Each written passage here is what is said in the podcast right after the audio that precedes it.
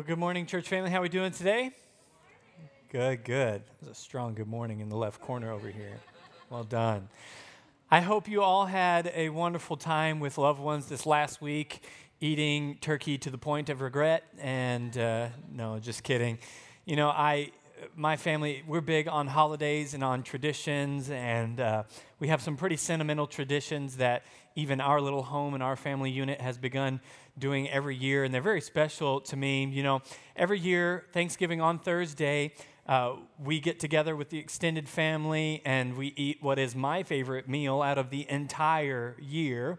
Um, and then, because as many of you know, I'm one of those god awful Cowboys fans. I got to watch the Cowboys. And of course, this year they did not do anything to help my ability to be grateful. Um, and so, still processing some of that and walking some of that out.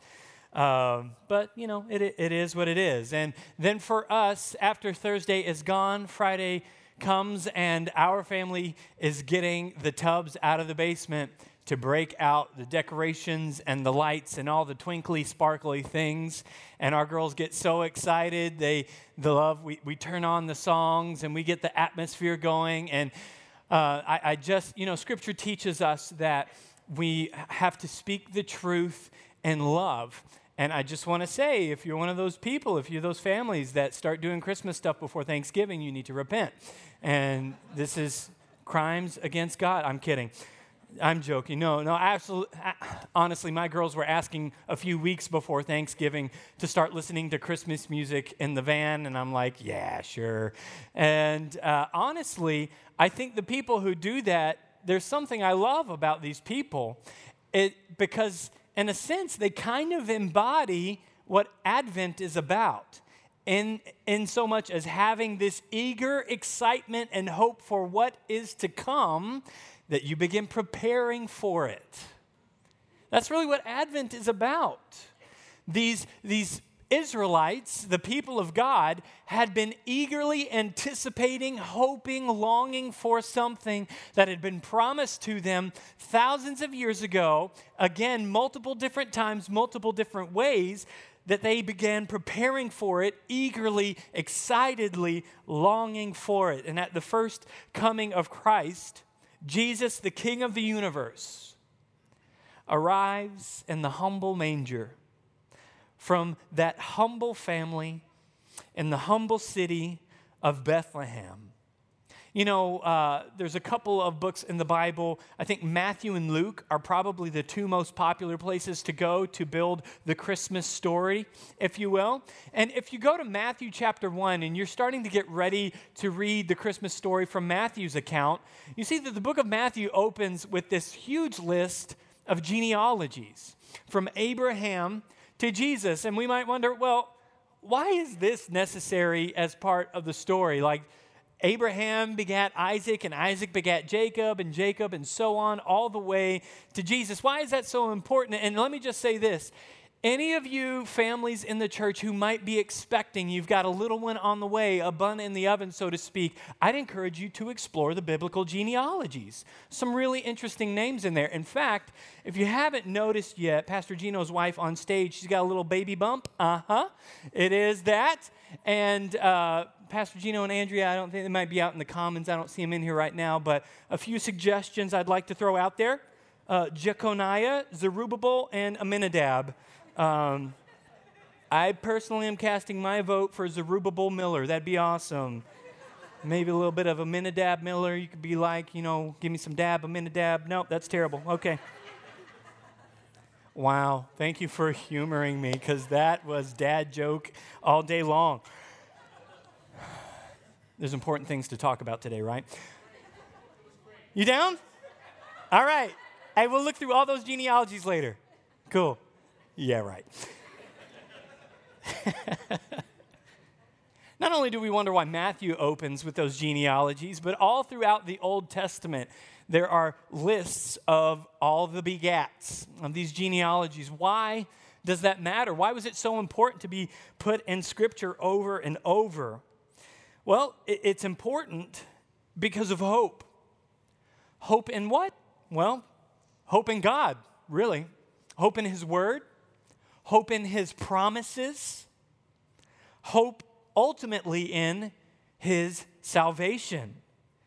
Today, as we're talking about the advent of hope, I want to discuss really what is hope. And I've heard it once said that someone, uh, I once heard someone say that hope is the feeling of anticipating a future that is better than the present.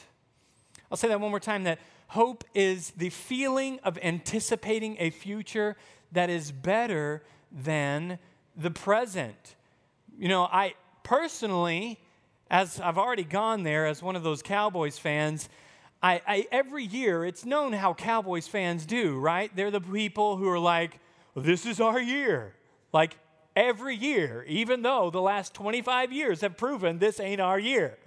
And there's still Jerry Jones in the office. So I don't know what we're going to do with the fact that we have this perpetual hope even after disappointment every year. And I'm not a, I know I'm not alone in that as a Cowboys fans, uh, as a Cowboys fan because I know Packers have become the best in the league at losing the NFC championship.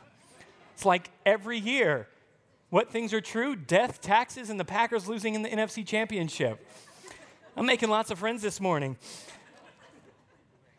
But that feeling seasonally, every single year, spring training starts happening, and there's OTAs, and then preseason comes, and this hope starts building of could this possibly be our team's year?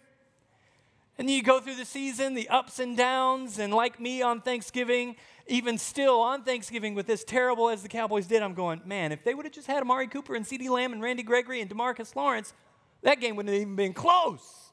And so, even after that terrible, ugly game, I'm still sitting here allowing this hope to start to grow for even this year, which is dangerous if you're a Cowboys fan because they keep on letting you down. How hard is it when you consider imagining a future better than right now? It's not very hard, right?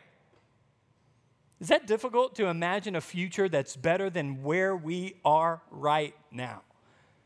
Turn on the news. Get on Facebook, Twitter, Insta, whatever. It's not hard to imagine something that could be better, to imagine a world better than what we have, to imagine things better than what we have even all experienced in our own lives, not on a global, global scale, but even in our own lives, to imagine things that could be better.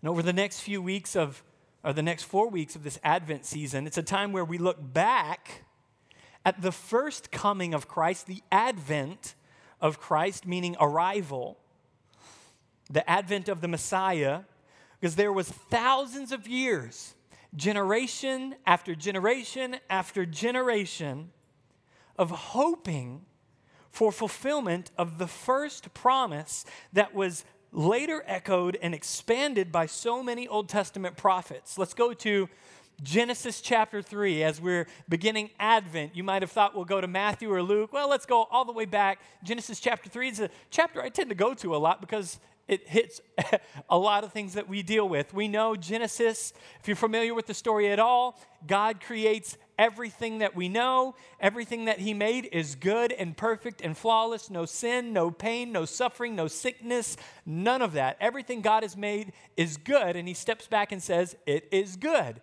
He makes man and woman and puts them in the garden. And He looks at them and says, They are good. And then He tells them one thing he says, Do not eat of the tree of knowledge of good and evil, for the day you do, you will die. And we all know what happened. The serpent enters in to deceive and lies to Eve. Wasn't trying to rhyme this morning. He lies to her and says, Hey, you should try this fruit. It's really good. She says, Well, wait, God told us we can't eat from that tree. He said, The day that we do, we'll die. He says, No, no, no, no, no. Listen, he doesn't want you to eat from that tree because he knows that the day you do, you will be like him, knowing both good and evil. She goes, Oh, well, okay. It does look good, and I bet it tastes good. So she took and ate, and her eyes were opened, and she gave to her husband who was with her. He took and ate, his eyes were open, and they sinned, rebelled, disobeyed the God of all creation. That's when sin entered the world. And to a holy God who is only good and only perfect and just and righteous, he must punish sin. And so he places a curse on the earth, a curse on the serpent, a curse on man and woman, that women now today experience the labor pangs, and men have to labor by the toil of their brow, is what we read in this chapter. But there was also a curse placed on the serpent. Now I want to read here in Genesis chapter 3, starting in verse 14 and verse 15. The Lord God said to the serpent, because you have done this, cursed are you above all livestock and above all beasts of the field. On your belly you shall go, and dust you shall eat all the days of your life. I will put enmity between you and the woman. And I can at least look in my own marriage and know that my wife hates snakes. So I will put enmity between you and the woman, and between your offspring, here we go, and her offspring and he, the woman's offspring, shall bruise your head, the serpent, and you shall bruise his heel.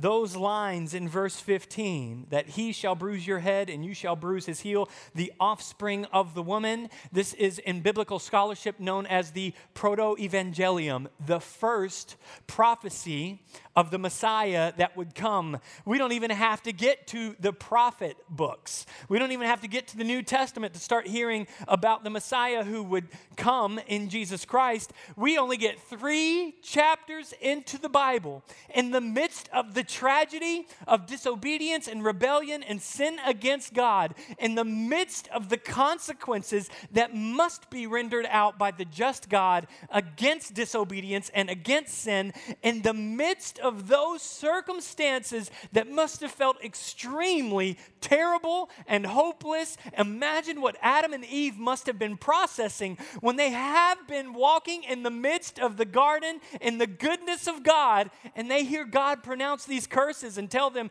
uh, You got to get out of the garden. You can't come back in. Oh, by the way, women, you're going to experience labor pangs. Men, you're going to have to work really hard to get the ground to yield crops for you. This is the consequences of your disobedience, the feelings they must have been processing.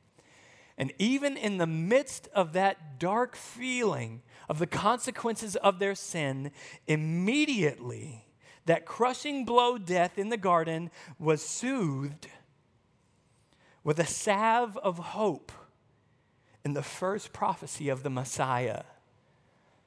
That, that, that seed of the woman Jesus Christ, who would crush the head of the serpent. We fast forward to the New Testament, we see Jesus dying on the cross. That is the serpent striking the heel. Jesus dying on the cross, I guarantee you, Satan was going, ha ha! I did it! I killed God. I did it. But what he did not know was as he was striking the seed of the woman's heel, that heel would be crushing his head to where Jesus on the cross not only died, but conquered sin and death and the grave.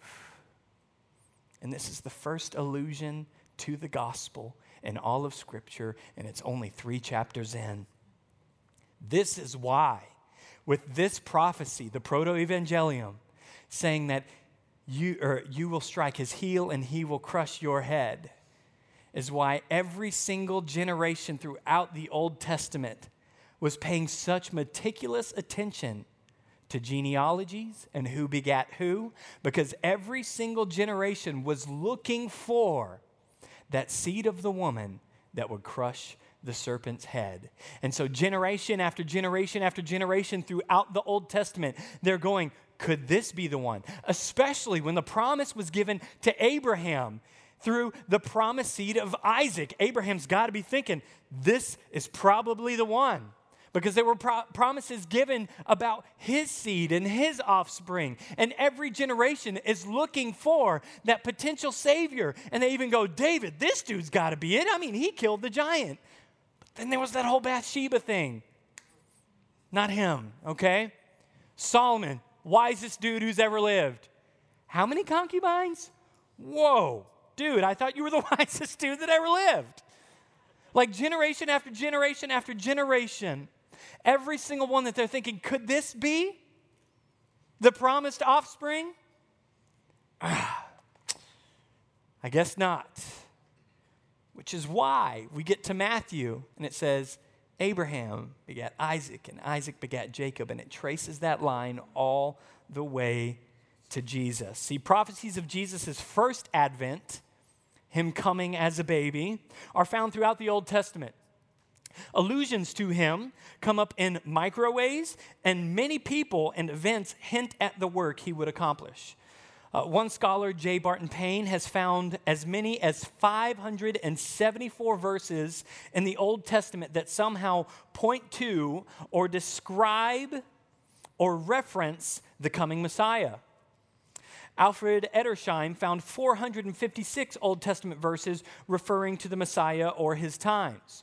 So, conservatively, if we want to be conservative and make sure that we're being cautious and that we're not grasping for straws and overreaching, if we want to be cautious and just make sure that we point to things that are only explicitly clear, things that are explicitly true and clear, pointing to the Messiah would come that Jesus fulfilled, uh, there's at least 300 at least 300 explicit prophecies in the Old Testament that in Jesus' birth and in his life and his ministry, his death on the cross, his resurrection, he fulfills at least, at the bare minimum, 300 prophecies. You want to know the likelihood of someone doing that? Maybe some of you have heard this before, maybe not. The likelihood of someone fulfilling that many prophecies with meticulous detail is like going to the state of Texas, where I moved here from. It's a big place. Everything's bigger in Texas, right? Even the borders. Yeah, huge. I lived in Texas and drove for 12 hours without breaking a border of the state it's large, okay? It'd be like filling the entire state of Texas knee deep with silver dollars, taking one silver dollar, taking a Sharpie, marking an X on it, flying over Texas with a helicopter, flipping it out there in the state, and going, hey, someone find that coin. Are the statistical chances that you could fulfill 300 prophecies in your life? So, next time you're wrestling with, with your own doubt, and is Scripture true? Is God who God said, is Jesus who he said he was? Is he really God? Or is he just a teacher, just a prophet? Next time you're struggling with those things, just consider the fact that Jesus fulfilled so many prophecies that it would be as easy as going through the state of Texas knee deep in coins trying to find one. How sovereign, how wise, how powerful is our God? Very. Let's look at just a few, really quick, a few of these explicit prophecies that Jesus fulfilled in his incarnation, his birth. Micah chapter 5 and verse 2 says this But you, O Bethlehem, Ephrathah, who are too little to be among the clans of Judah. From you shall come forth for me one who is to be ruler in Israel, whose coming forth is from old, from ancient of days. There is a prophecy from Micah the prophet talking about how this ruler, this Messiah, would come out of Bethlehem, where Jesus was born. Let's look at another one. Isaiah chapter 7, verse 14 says this Therefore, the Lord himself will give you a sign. Behold, the virgin shall conceive and bear a son and shall call his name Emmanuel. If you went to Matthew chapter 2, you would see Herod talking with the Magi, the wise men who are looking for Jesus. And he says to them, Hey, where did the prophets say this Messiah would come from? And they quote the Old Testament prophet Isaiah saying, well, they say that he will be born of a virgin, born in Bethlehem. And so we see these things fulfilled in the New Testament in Jesus' life. Genesis chapter 22 and verse 18 says this eh, this is God talking to Abraham, saying, And in your offspring shall all the nations of the earth be blessed because you have obeyed my voice. And we just talked about those genealogies that go from who?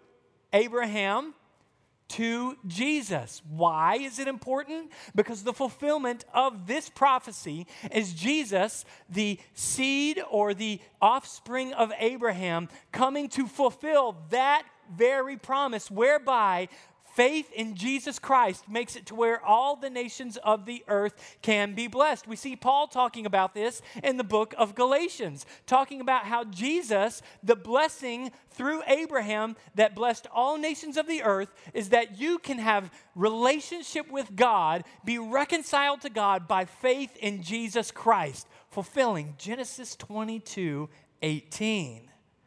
Let's look at Jeremiah chapter 31 and verse 15, the last one we'll look at in this context today. Thus says the Lord, the prophet Jeremiah, saying, A voice is heard in Ramah, lamentation and bitter weeping. Rachel is weeping for her children. She refuses to be comforted for her children because they are no more. Let's flip to Matthew chapter 2, verses 16 and 18, where uh, King Herod orders that all the boys would be killed in the town of Bethlehem trying to take out Jesus. In verse 16, it says Then Herod, when he saw that he had been tricked by the wise men, became furious and sent and killed all the male children in Bethlehem and in all that region who were two years old and under, according to the time that he had ascertained from the wise men. Then was fulfilled what was spoken by the prophet Jeremiah.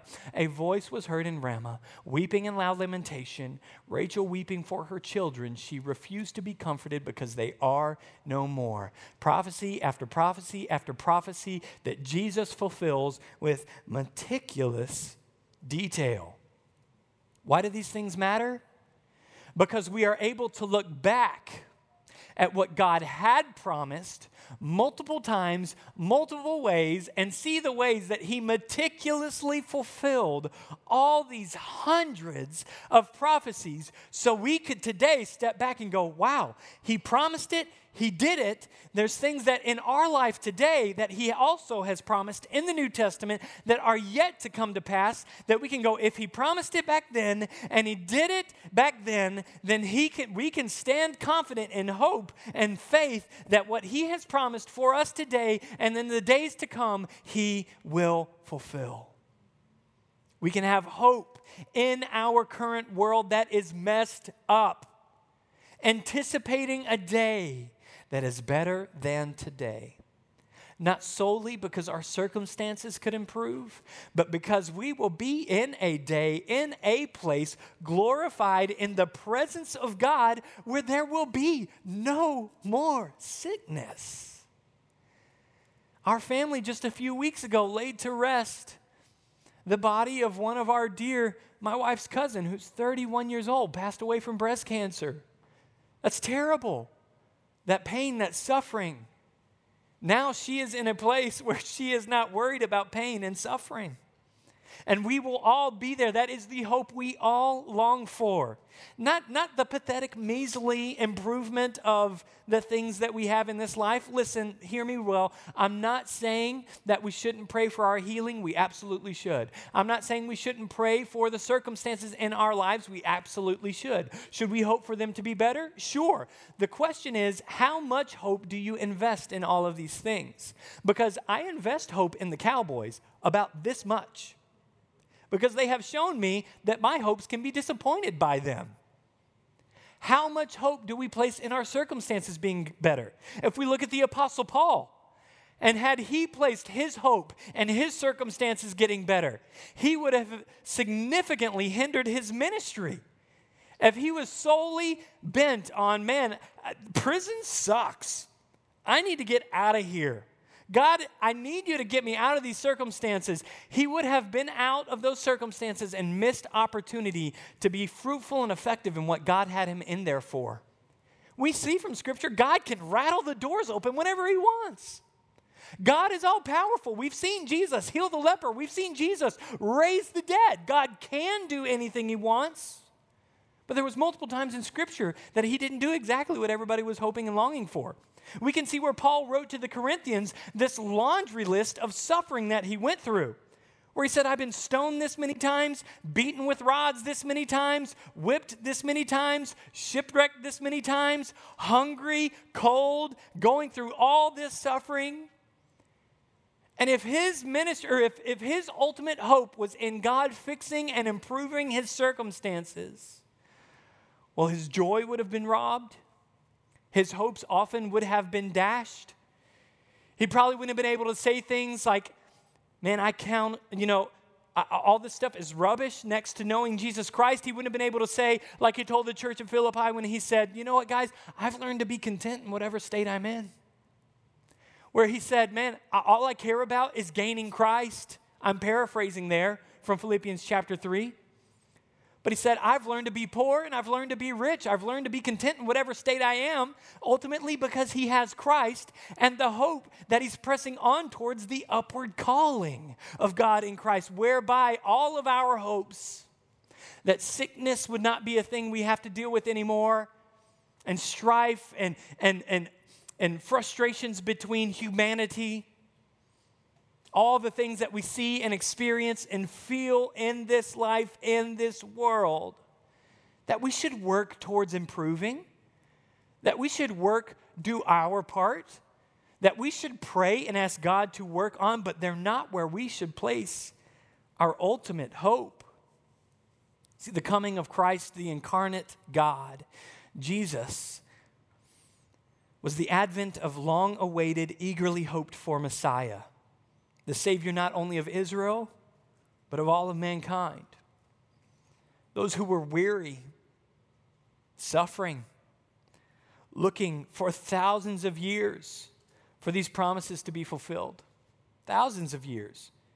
People who knew that there were entire generations in the past who had promises that they received from their ancestors Jacob passed their, Abraham passed those promises on and passed those promises on and passed them on.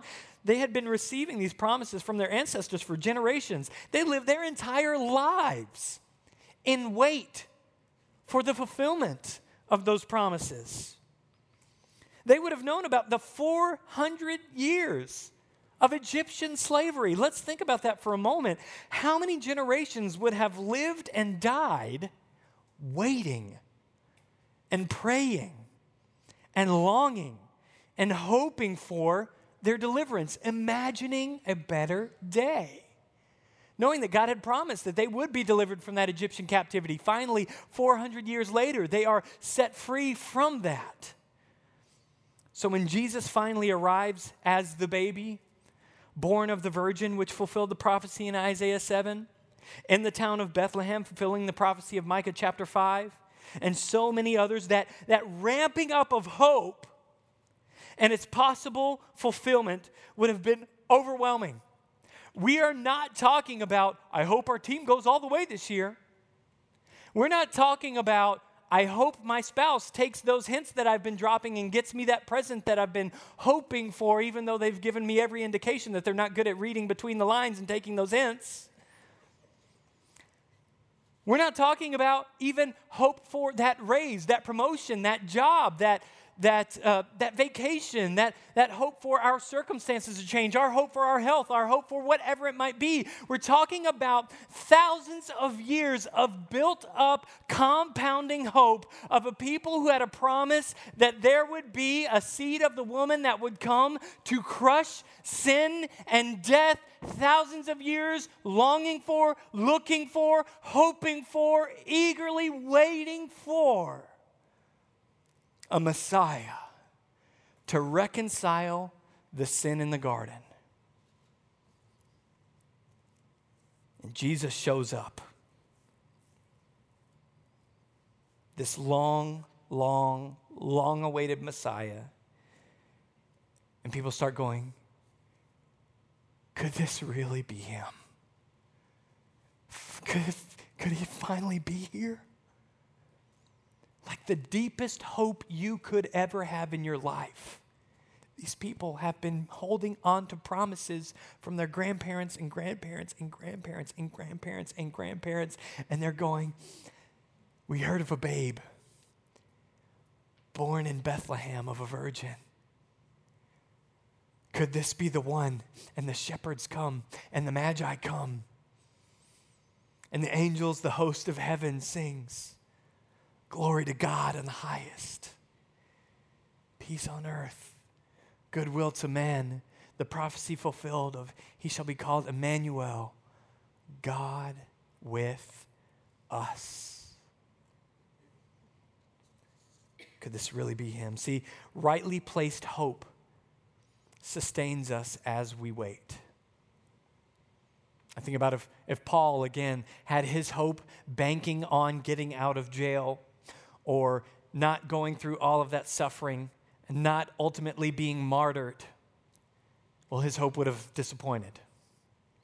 But rightly placed hope sustains us as we wait. That's why he said in Philippians chapter 4, I'm forgetting those things which lie behind and I'm pressing on towards the goal, the upward call of God in Christ Jesus. My hope is not here and now in my circumstances. My hope is in eternity with Christ.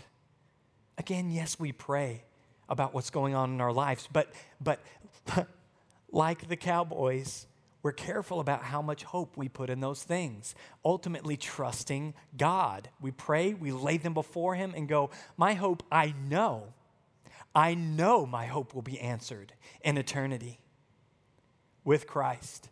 I know from Scripture and from seeing what God has promised and what God has fulfilled, that He has promised and will fulfill, that there will be a day where I feel no more pain, no more sorrow, no more tears. That day will come.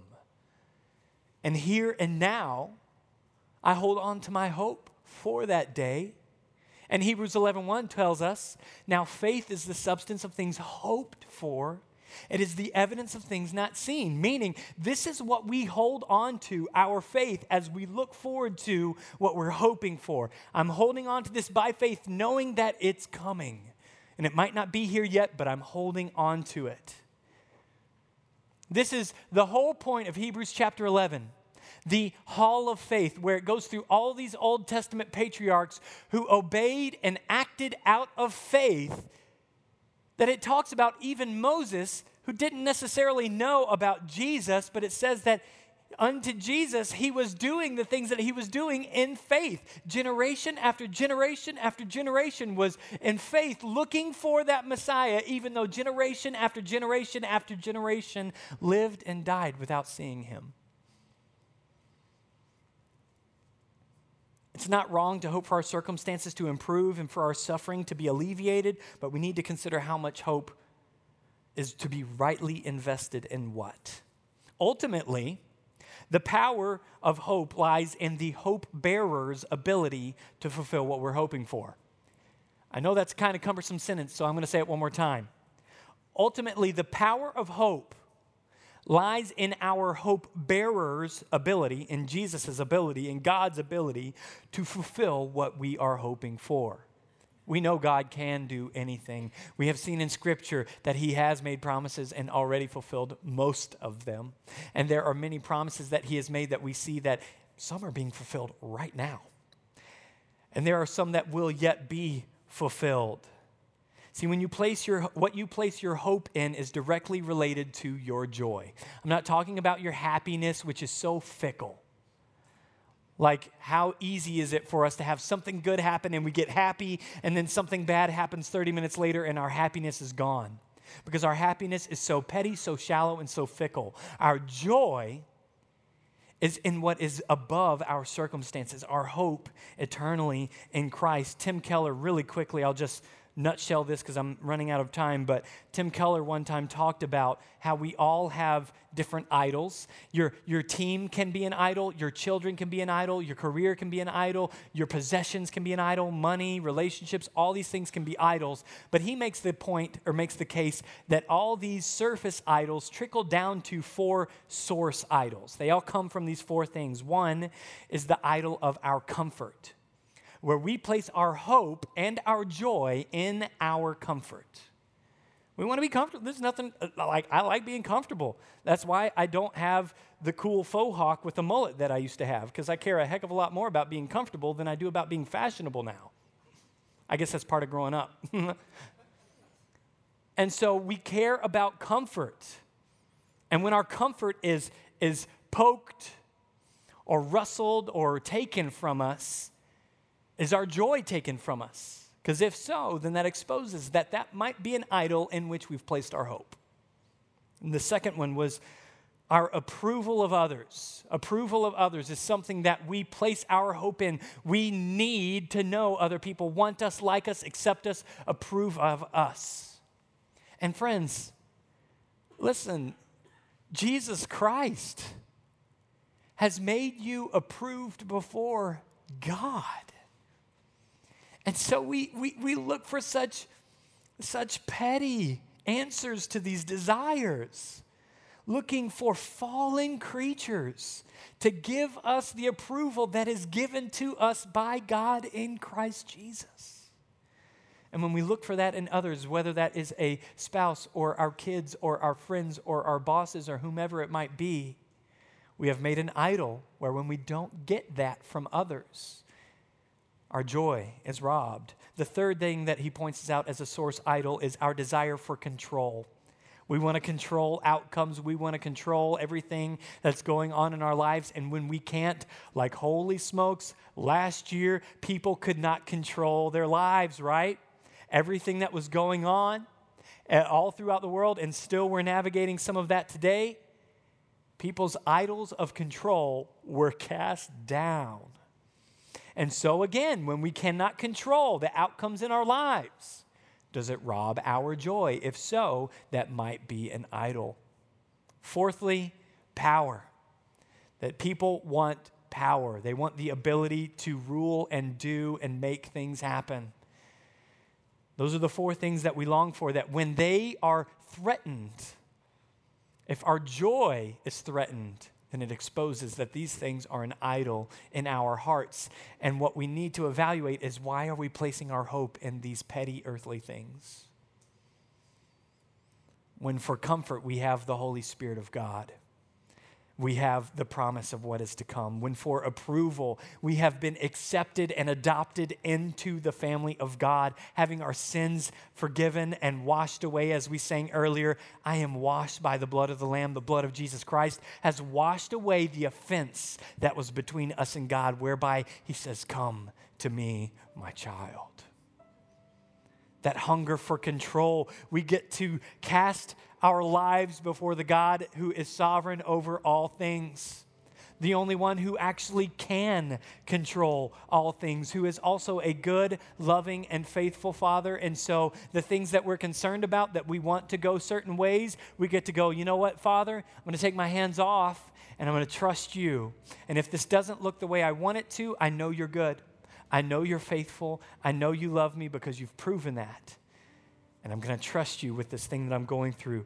And with power, we get to again go, you know what? All power is yours, all authority is yours. Lord, I lay that down. Use me for your purposes. Because misplaced hope sets us up for disillusionment. And what can happen is we can be just like the people who were there in the advent of Jesus, the first coming of Jesus. There were people who didn't see him for who he was. There were people who were opposed to him and rejected him. Why? Well, because he did not fulfill their hopes and their expectations of what they thought the Messiah was going to be and do for them. They were expecting the Messiah to come as this conquesting military government leader to overthrow the Roman Empire and establish the politics and the government of Israel and make Israel again the supreme superpower in the area, the legitimized people of God, whereby these people could have their power and their control and their acceptance and their comfort. And because they were looking for those things in that Messiah, the clear Messiah who is fulfilling meticulous prophecy after another prophecy after another prophecy went right over their heads. And if we're not careful, we will look for God to meet our expectations than to looking at what His Word has declared. And if we do that, we, like the Pharisees and Sadducees and religious leaders of the day, will miss Jesus for who he is because we feel disappointed and that he's not meeting our expectations. The advent of hope is about making sure that we don't put our hope in the petty, trivial, meaningless, and time sensitive things of this life and this world, but we take all of it and cast it upon the rock of ages, the cornerstone, Jesus Christ, who has fulfilled fulfilled prophecy and will again fulfill prophecy, and we can confidently know He's got it. And my hope is in Him when I'm suffering and when I'm doing well. In the bad days and in the good days, my hope is not shaken because it is placed on Christ. And that cannot be taken from me.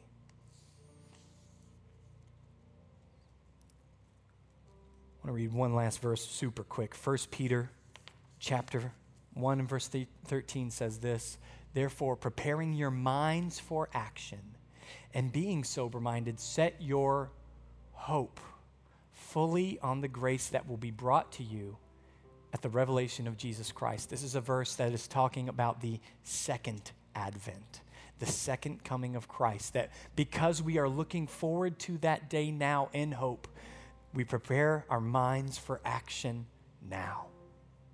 This is not something where we just go, that day's coming, so whenever it comes, I guess for now I'll just twiddle my thumbs and do whatever. No, we prepare for action now being sober minded, setting our hope on that day for when, like the shepherds, like the wise men who are going, we're hearing he's here. We get to do work now, preparing the way for when we will get to say, He's coming. Oh, we say that now. Come quickly, Lord Jesus. Even so, come quickly. Why? Because there's better, and I can imagine it and I can hope for it and long for it, and I hope you can too. Lord, I ask today that your word and your spirit would pierce our hearts to help us long for and hunger for and yearn for that day. That we would not place our hope in the trivial, temporal, fleeting pleasures and comforts of this world, of the approval of man, of control, and for power, but we would place all of our hope in knowing you, being filled with your spirit now, and looking forward to that day where we will yet see you face to face. God, I ask that you would give us that patient endurance now that your, your family had for generations after generations whether it's our generation or one that is yet to come, that we would be like those who continue to faithfully look forward to what you have declared and promised, which causes us to be faithful in the day that we live. In Jesus' name, amen.